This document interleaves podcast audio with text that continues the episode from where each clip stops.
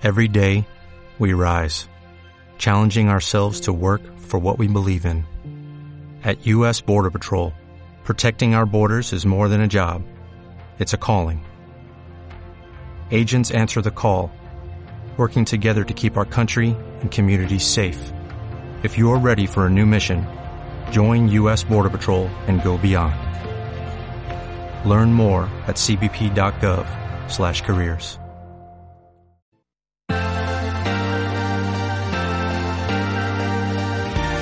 Gestión del patrimonio en cierre de mercados.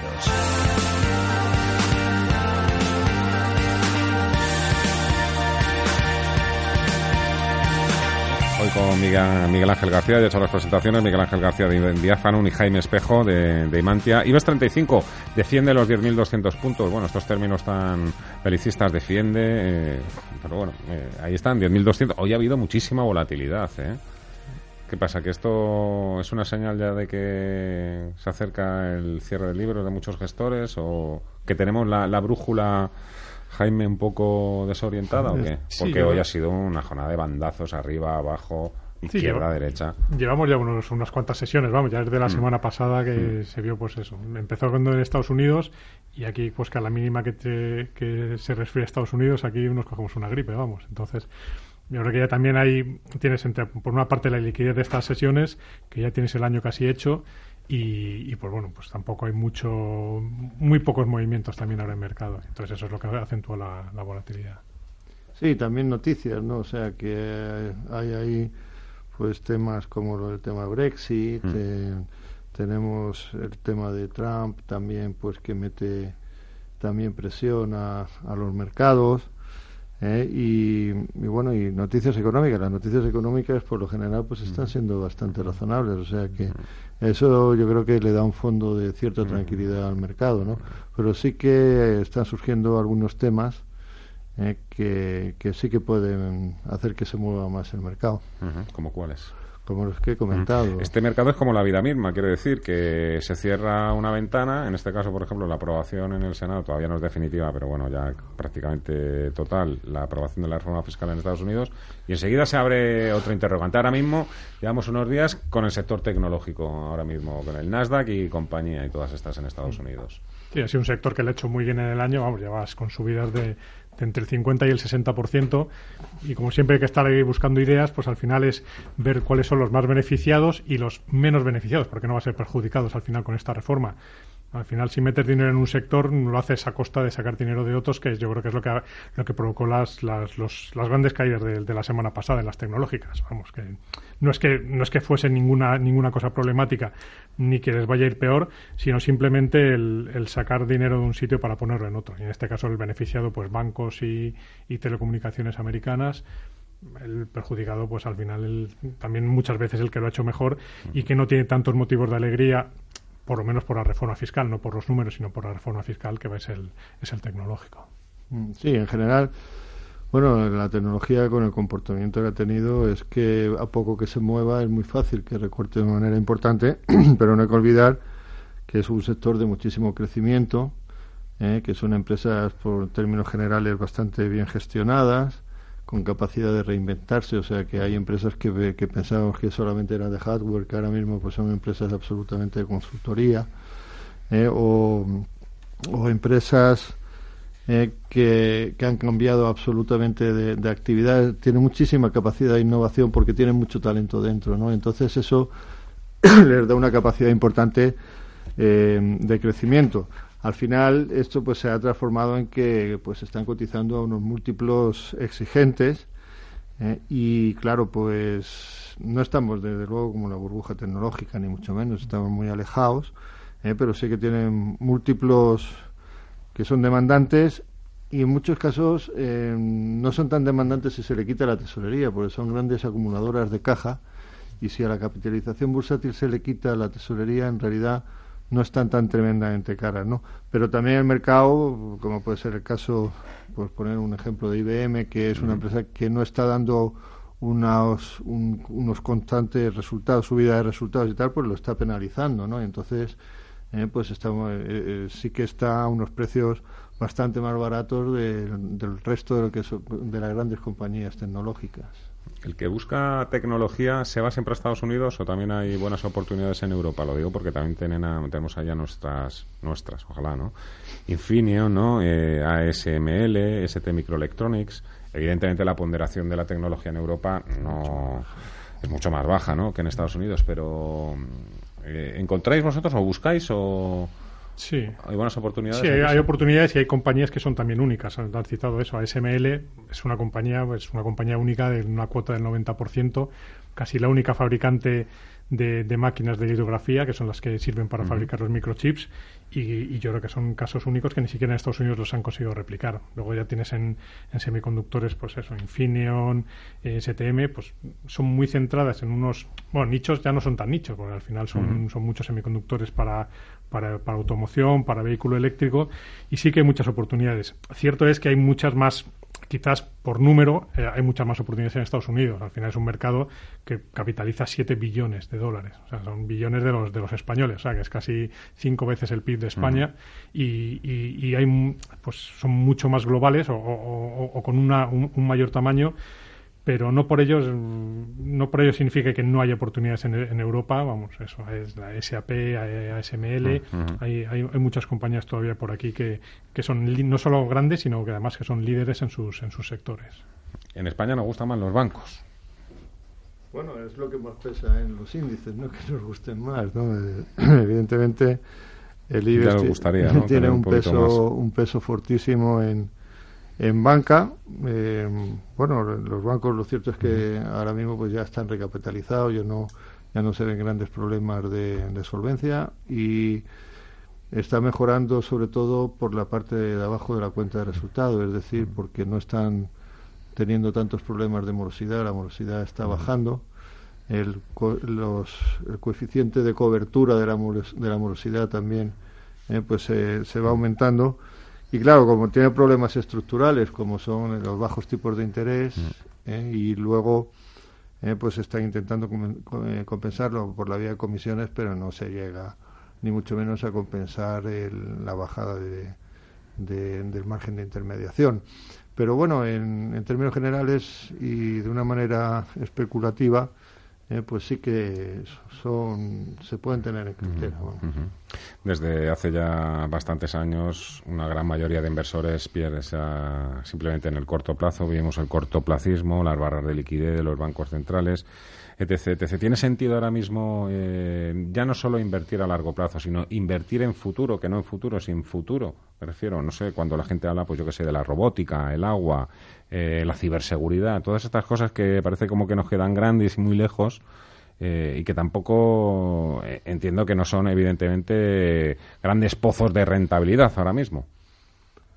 Bueno, sí son, sí que lleva un comportamiento bueno, ¿no? En, en general, pues eh, ahí pues lo que te encuentras, hombre, ahí... En, el, en los sectores que has comentado, pues hay mucha empresa value, que value no ha sido lo que mejor ha funcionado en este año, pero son en, si, si te metes en este tipo de empresas o un fondo de, temático, y, pero es un tema, como tú has comentado, de mantenerlo a largo plazo. Lo que no puedes pretender es que te funcionen los tres primeros meses y, y darle un pase. Yo creo que son temáticas de muy largo plazo. Oye, que el agua es un bien escaso, bueno, pues voy a buscar un fondo que tenga una participación importante en aguas, ¿eh? pues tiene, eso tiene sentido, pero tienes que tener capacidad de esperar. No, no, no se puede pensar que en, que en fondos de tipo infraestructura y tal, pues es, va a aflorar todo el valor en el corto plazo. Sí, no, es eso, lo, lo importante es, es ver también tendencias a largo plazo, macrotendencias que puede haber de la población. Pues se habla mucho ahora del vehículo eléctrico uh-huh. y ver cómo aprovechar esas tendencias a través de compañías. O sea, al final el vehículo eléctrico, pues igual el más beneficiado es una compañía minera que, que extraiga litio o que extraiga... Uh-huh. Pero lo mismo, en una, con un horizonte a largo plazo eh, e, e identificando pues sobre todo las, las, las tendencias y valores que se vayan a haber beneficiado. Pues en, es lo mismo, en, la, en su momento pues también las energías renovables, aunque también ha habido un parón, pues como se ha visto ahora con, con Siemens Gamesa, con Vestas, pero pero que, que pueden ser sectores y, y, y hay muchos valores que sí que, que sí que pueden ser los los grandes crecer, los que tengan más crecimiento en el futuro. Bueno, el propio envejecimiento de la población, ¿no? Lo digo porque aquí también ha venido algún gestor que es stock picker, de esto de que encuentra compañías pues que se dedica a la fabricación de materiales para personas mayores en Suecia, sí, por Antex, ejemplo, y encuentra sí, sí, sí. una pedazo de compañía. Oye, el dólar euro, ¿lo ves? Eh, ¿a qué niveles lo ves de cara a dos mil dieciocho? ¿Y cómo se le puede sacar provecho si realmente dice la teoría que debería subir sí. en el cruce con el euro? Lo que pasa es que eso también lo llevamos oyendo desde que empezaron a subir tipos en Estados Unidos y, y nada. Bueno, pues, hombre, racionalmente quizás eh, sí que debía fortalecerse el dólar, ¿no? Al final, pues, ¿qué tenemos en Estados Unidos? Un ciclo económico bastante más avanzado que en la zona euro, ¿no? Entonces, eh, aquí, ayer más probable, tienen un nivel de paro del cuatro coma uno por ciento, en, en Europa es del ocho coma ocho por ciento. Eh, igualmente, la economía, pues, está creciendo a niveles del tres coma tres, la economía de Estados Unidos, la europea, pues, eh, en el dos coma cinco. La inflación allí, pues, está a niveles más de hacia el dos por ciento. Eh, aquí en Europa, pues, en el uno coma cinco por ciento. Es decir, que racionalmente lo que hay que pensar es que al final la FED, eh, si y además con esta bajada de impuestos que ha habido, que va a implicar más dinero en el bolsillo de los estadounidenses, probablemente la FED se va a ver eh, forzada a subir los, más los tipos de interés que, que en la zona euro. Y la racionalidad te dice que efectivamente debía subir. Nosotros, ¿qué niveles esperaríamos? Pues, hombre, en, en, en, plazo de seis, ocho meses o nueve meses, pues a lo mejor se fuese otra vez al rango uno coma cinco, uno coma diez, en el que hasta gran parte de este año pues sería bastante razonable. Yo, la paridad pues quizá la descartamos. Eh, la paridad sería una situación en la cual eh, pues muy probablemente nos pondríamos cortos de dólares, ¿no? Sí, no, aquí va a ser clave el, el primero el, el, el comportamiento de los bancos, de los bancos centrales. Como decías, ya se espera alguna subida ahora en diciembre en, por la Reserva Federal, posiblemente tres para el año que viene, y, y va a ser clave sobre todo eh, el tema en Europa, cómo va a ser el pues la, la salida de... El tapering, ya. El tapering, sí, vamos, ya, ya te reducen a, a, a la mitad a partir del año que viene las compras del Banco Central Europeo hasta septiembre, y en septiembre pues posiblemente o se acaba o, uh-huh. o ya se verá qué ocurre, pero si, si, si la actividad se recupera, si vuelve la inflación, que, que el petróleo en esto va a ser también de, de mucha ayuda, y, y finalmente acaba por, por bueno por, por reducirse ya definitivamente o eliminarse ya las recompras de, de activos por el Banco Central Europeo, sí que puede ser un empujón también para, para el euro. Eh, también, eh, ya, ya dijo eh, Draghi, vamos, que, que va a estar muy vigilante también al tipo de cambio, que no esto no, no acaba afectando a la economía. Pero, pero la verdad es que si, si, si se acelera otra vez la, la economía y vuelve la inflación, nosotros tampoco descartaríamos que pues, el, el mantenernos en los niveles en, o acabar el año que viene pues en torno al uno coma quince, uno coma veinte que estamos ahora mismo, uh-huh. eh, contando eso con el apoyo del Banco Central Europeo que compense las subidas de tipos en Estados Unidos. Me sorprende mucho también eh, la visión eh, medioplacista que tienen muchos compañeros puestos de profesión, porque les preguntas por dos mil dieciocho y ellos te dicen que en dos mil dieciocho no están pensando, porque en dos mil dieciocho sabemos que tenemos el tapering en, en Europa, la retirada del balance por parte del nuevo presidente de la FED, Powell, te, sí, que tenemos elecciones en Italia, que lo importante es lo que pueda suceder en dos mil diecinueve y dos mil veinte, ¿no? Y claro, sin todas estas referencias, que seguramente, pues igual que como hablábamos del mercado, ¿no? Que cuando se, se despeja una incógnita, otra realmente vuelve a aparecer, ¿no? Esto, este camino es así. Hombre, yo... Eh, ¿qué vamos a hacer en dos mil diecinueve? Sin... Con mi experiencia miro, miro a doce meses más bien, eh, que es donde se puede más o menos... mirar eh, porque independientemente de que se, la visión de grandes estrategias y tal pueda ser a largo plazo, lo cierto es que tenemos un mundo tan cambiante que pensar en ya más de más allá de doce, de doce meses, un año y medio, me parece a mí eh, un poquito ciencia ficción, ¿no? Entonces, bueno, eh, cada uno tiene su forma de ver el mundo y pero vamos, que yo creo que Que, hasta eh, hace unos años, tan solo dos años, yo creo que era más fácil pensar o acertar, mejor dicho, acertar lo que podía pasar al cabo de dos años que lo que iba a pasar al día siguiente, ¿eh? En la bolsa. Siempre. Eh, estábamos en esas. Eso siempre ha sido. Eso siempre, sí, ¿no? Siempre ha sido. Te levantas una mañana y te encuentras que te ha cambiado completamente el escenario, ¿no? Pero vamos, que por eso en la bolsa pues hay que tener una visión estratégica y también tener una visión existencialista del tema, ¿no? O sea, uh-huh. que no... Yo creo que, vamos, que... Yo, yo desde luego, todas las previsiones son más allá de doce... Uh-huh. doce meses, catorce, eh, dos años, me parece, me parece muy arriesgado. Oye, Jaime, y en treinta segundos, todos los inversores que tengan IBEX treinta y cinco a través de E T Efes, opciones, futuros, eh, estén comprados en, en el índice, no sé, de aquí al veintiuno de diciembre, eh, imagino que le damos vacaciones, ¿no? Lo mejor es que se den, Hombre, salgan con sus familias, ¿no? O se vayan a comprar. Mejor no preocuparse, vamos, eh, el, el tan inmediato plazo, vamos, eso cualquiera sabe lo que va a pasar. Tenemos las elecciones eso en, uh-huh. en, en Cataluña, pero bueno, yo creo que también se ha tranquilizado mucho el, el panorama, uh-huh. eh, esperemos que, que siga así de aquí a, pues eso, hasta el veintiuno de diciembre uh-huh. y pensar en el veintidós que es la lotería y eso, eso, eso. Estaba pero... pensando lo mismo. No, pero, pero eh, al final yo creo que, que el mercado también está mucho más eh, maduro, ya pues bueno, ya pues estamos uh-huh. aprendiendo, todo, cada día se aprende. Y yo creo pues uh-huh. eso, que también pues eh, que, que hay que poner un poco de, de paciencia, un poco de prudencia y, y más serenidad en los mercados. No hay mejor lotería que el trabajo y la economía, que decía uno de mis jefes. Y si es la economía también acompañado por vosotros en este programa de Cierre de Mercados, mejor. Jaime Espejo, gestor de Imantia Capital, y Miguel Ángel García, director de inversiones de Diáfano. Muchísimas gracias, que disfrutéis del puente, los que podáis, si no, a descansar, a trabajar y el fin de semana nada, le queda poquito, ¿eh?, para llegar. Muchas gracias.